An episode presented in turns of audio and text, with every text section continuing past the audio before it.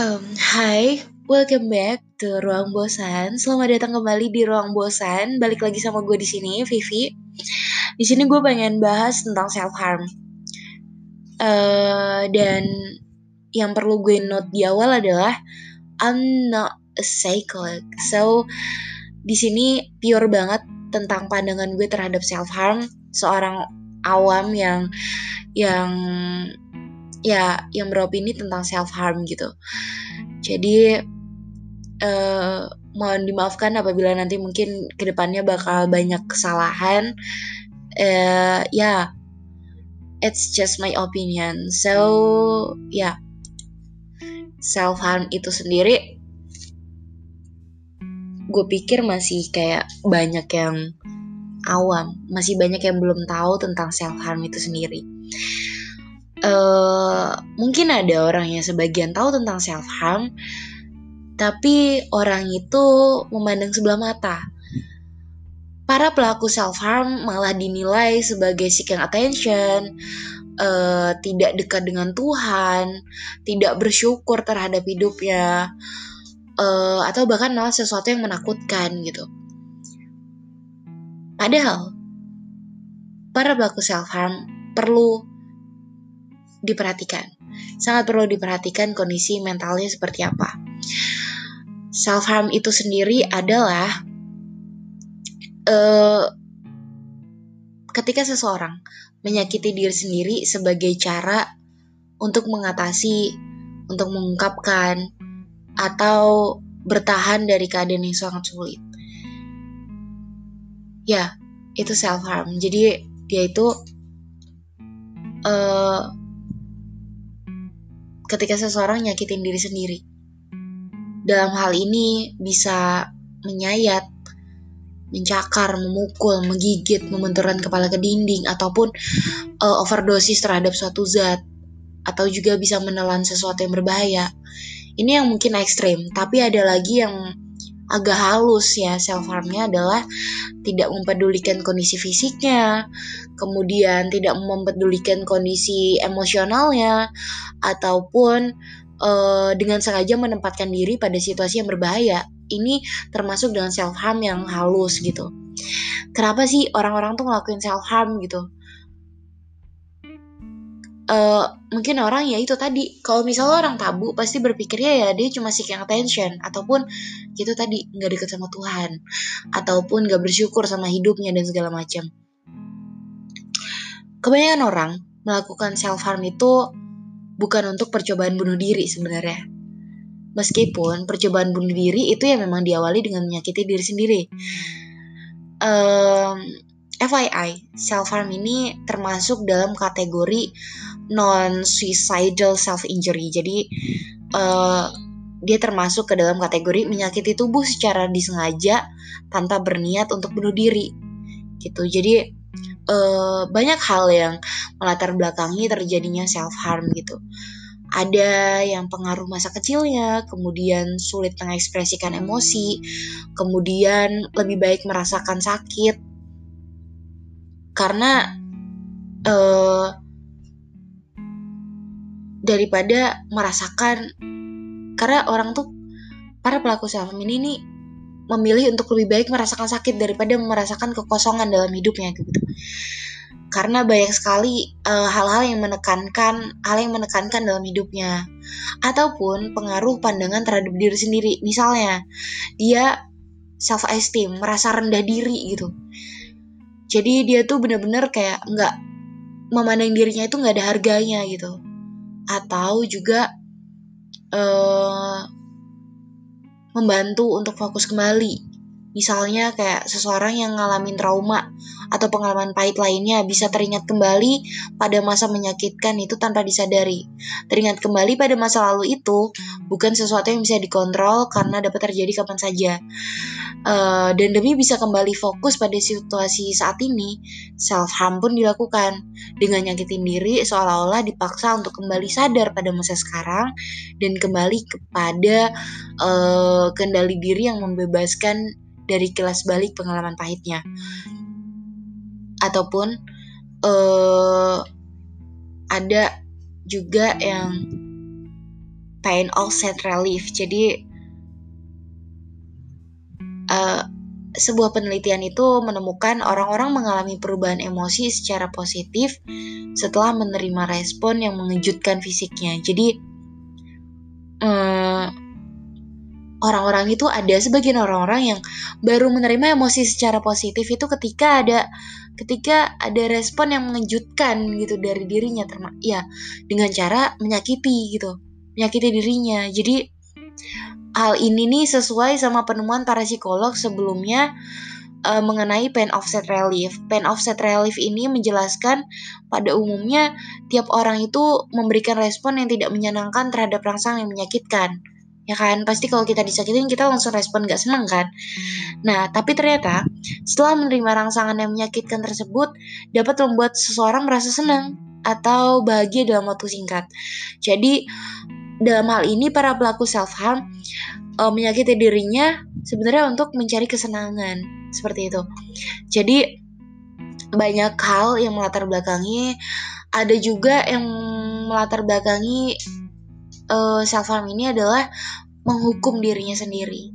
Jadi ketika mereka yakin bahwa diri mereka salah, mereka menghukumi dirinya sendiri dengan cara menyakiti ada lagi yang memang memang uh, ada lagi memang mengalami gangguan mental. Jadi beberapa orang yang melakukan self harm itu didiagnosa mengalami gangguan mental dalam dirinya.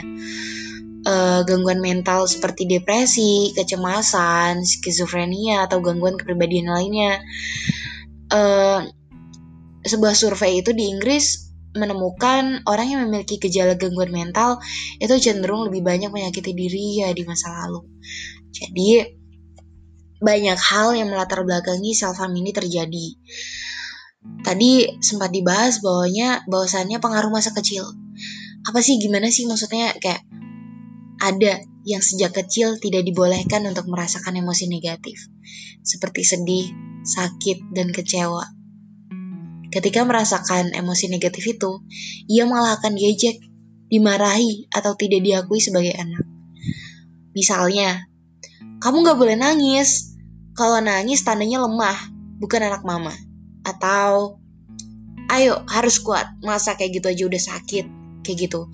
Jadi ada ada masa di mana kita tidak dibolehkan untuk merasakan emosi yang negatif seperti sedih, marah itu kita tidak dibolehkan. Jadi tanpa disadari, ajaran seperti itu di waktu kecil membuat seseorang menjadi tidak terbiasa untuk mengeluarkan emosi, terutama emosi negatif ketika hal buruk terjadi. Akhirnya, ia memilih untuk menyakiti diri sendiri secara fisik demi merasakan emosi negatif. Hal ini dikarenakan ia tidak terbiasa kan. Jadi ketika kecil sudah sudah biasa uh, apa ya, tidak tidak dibolehkan sejak kecil. Jadi dia menyalurkan emosi negatif itu dengan cara menyakiti dirinya sendiri. Uh, dan karena ia juga tidak terbiasa merasakan secara emosional dan tidak memahami pula apa yang sedang dirasakan.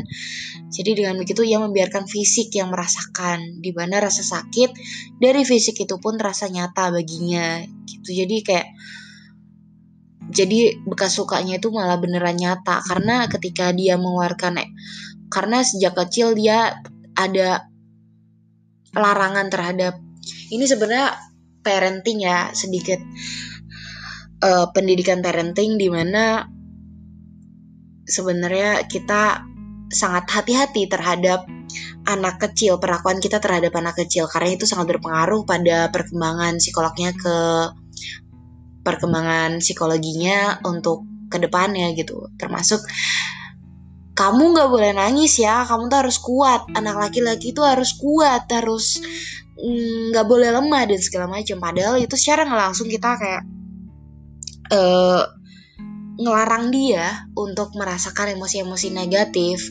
Jadi ketika dia melak jadi ketika dia merasakan emosi negatif, dia bingung harus apa, kemudian dia menyalurkan uh, emosi negatif tersebut ke self harm dan itu malah terasa nyata baginya. Jadi ya pengaruh masa kecil sangat sangat sangat besar kemungkinan uh, melatar belakangi terjadinya self harm. Selain itu juga sulit mengekspresikan emosi. Jadi uh, para pelaku self harm ini tidak semua orang uh, kan nggak semuanya orang itu dapat mengenali dan mengekspresikan emosi. Kadang kita senang tuh kita nggak tahu harus ngapain. Kadang kita sedih kita nggak harus nggak kita nggak tahu harus ngapain. Dan itu juga terjadi terhadap orang-orang para pelaku self harm. Ketika dia merasa tertekan dia nggak tahu harus apa. Tidak semua orang terbiasa untuk memahami emosi yang sedang dirasakan dan membiarkannya berlalu begitu saja. Akhirnya, ketika tiba di suatu kondisi yang sangat sulit dan berat untuk dilewati, self-harm menjadi salah satu cara untuk mengekspresikan emosi yang sedang dirasakan. Jadi, self-harm ini ibaratnya jadi pilihan karena sulit rasanya mengungkapkan beban berat yang dirasakan gitu lewat kata-kata. Jadi kalau misalnya orang pada umumnya bisa curhat, dia nggak bisa dan yang dia hanya bisa berinteraksi dengan dirinya sendiri dengan cara apa? Self harm jadi menyakiti diri di mana lukanya dapat terlihat jelas di mata orang lain uh, juga menjadi cara untuk menunjukkan betapa buruknya kondisi yang dirasakan. Selain itu ini adalah salah satu cara untuk memberitahukan bahwa seseorang merasa perlu dan pantas untuk diperhatikan. Jadi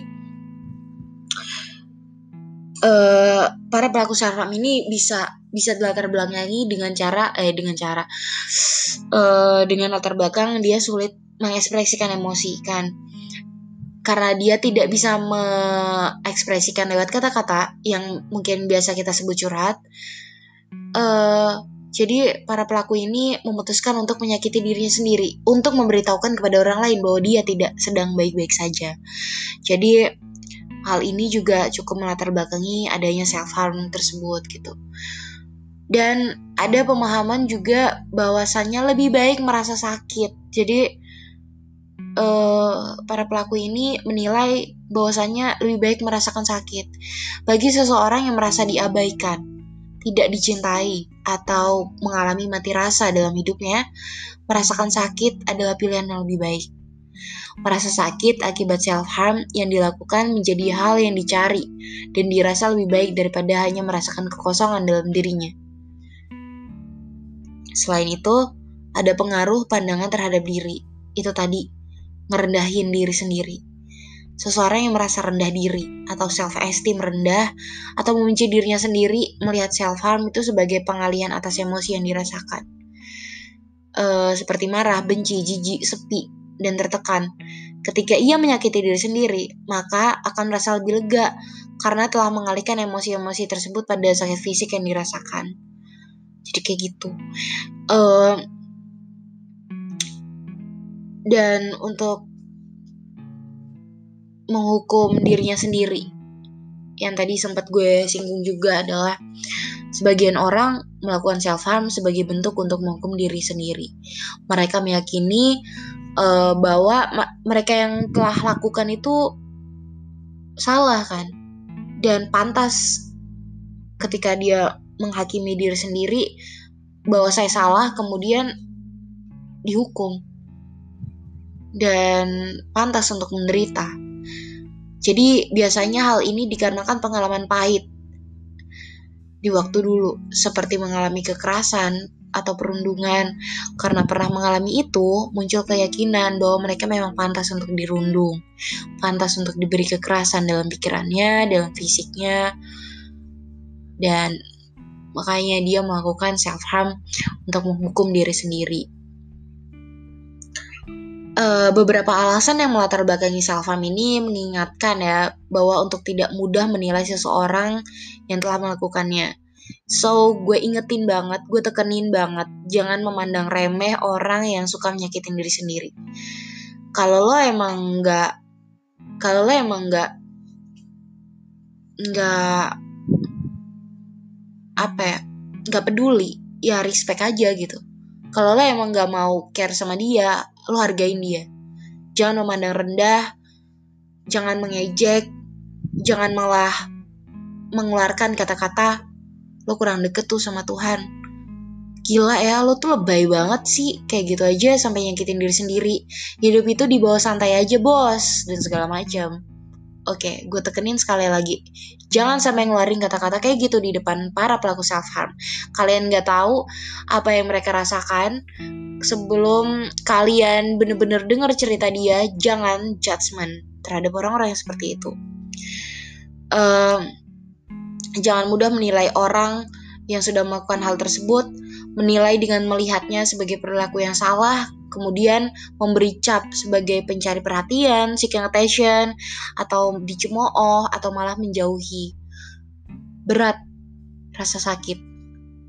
Beratnya rasa sakit, beban hidup, serta kesulitan yang dialami seseorang itu menjadi alasan dibalik terjadinya self-harm. Alasan-alasan ini pula yang menyadarkan kita bahwa self-harm dilakukan bukan karena seseorang ingin mencari masalah, tetapi justru menjadi cara untuk mengatasi permasalahan yang dialaminya. So, let's other know the importance of mental health. Jadi, gimana ya? Uh, apa sih yang perlu kita lakukan terhadap orang-orang yang self harm. Mungkin ada, mungkin kalian punya teman uh, yang para pelaku self harm. Gue tekenin ya, self harm itu bukan cuma nyayat di tangan doang. Jadi ada yang jedukin kepala, ada yang overdosis terhadap zat atau apalah pokoknya intinya dia nyakitin diri sendiri. Itu sudah self harm. Jadi kalaupun mungkin kalian punya temen yang yang melakukan hal tersebut jadi gue pernah ngobrol pernah mendengarkan uh, salah satu teman gue. Jadi dia bilang gue tanya waktu itu ke dia gue punya temen dan dia suka ngelakuin self harm apa yang gue lakuin? Gue tanya kayak gitu ke dia. Dan dia jawab gue dulu punya project di mana di situ projectnya adalah menggambarkan uh, menggambar menggambar kupu-kupu di tangan dan diwarnain dengan warna kesukaannya Kemudian di situ dituliskan nama-nama orang yang disayang. Dengan cara itu, mungkin bisa menyadarkan ketika dia ingin melakukan hal itu atau menyakiti dirinya. Ketika dia melihat orang-orang yang disayang, itu uh, dengan harapan akan memberikan respon yang yang berdampak baik dan dia bisa uh, berpikir kembali tentang apa yang akan dilakukannya. Jadi di situ hmm, temen gue punya project untuk itu gitu. Jadi di situ ternyata bekerja.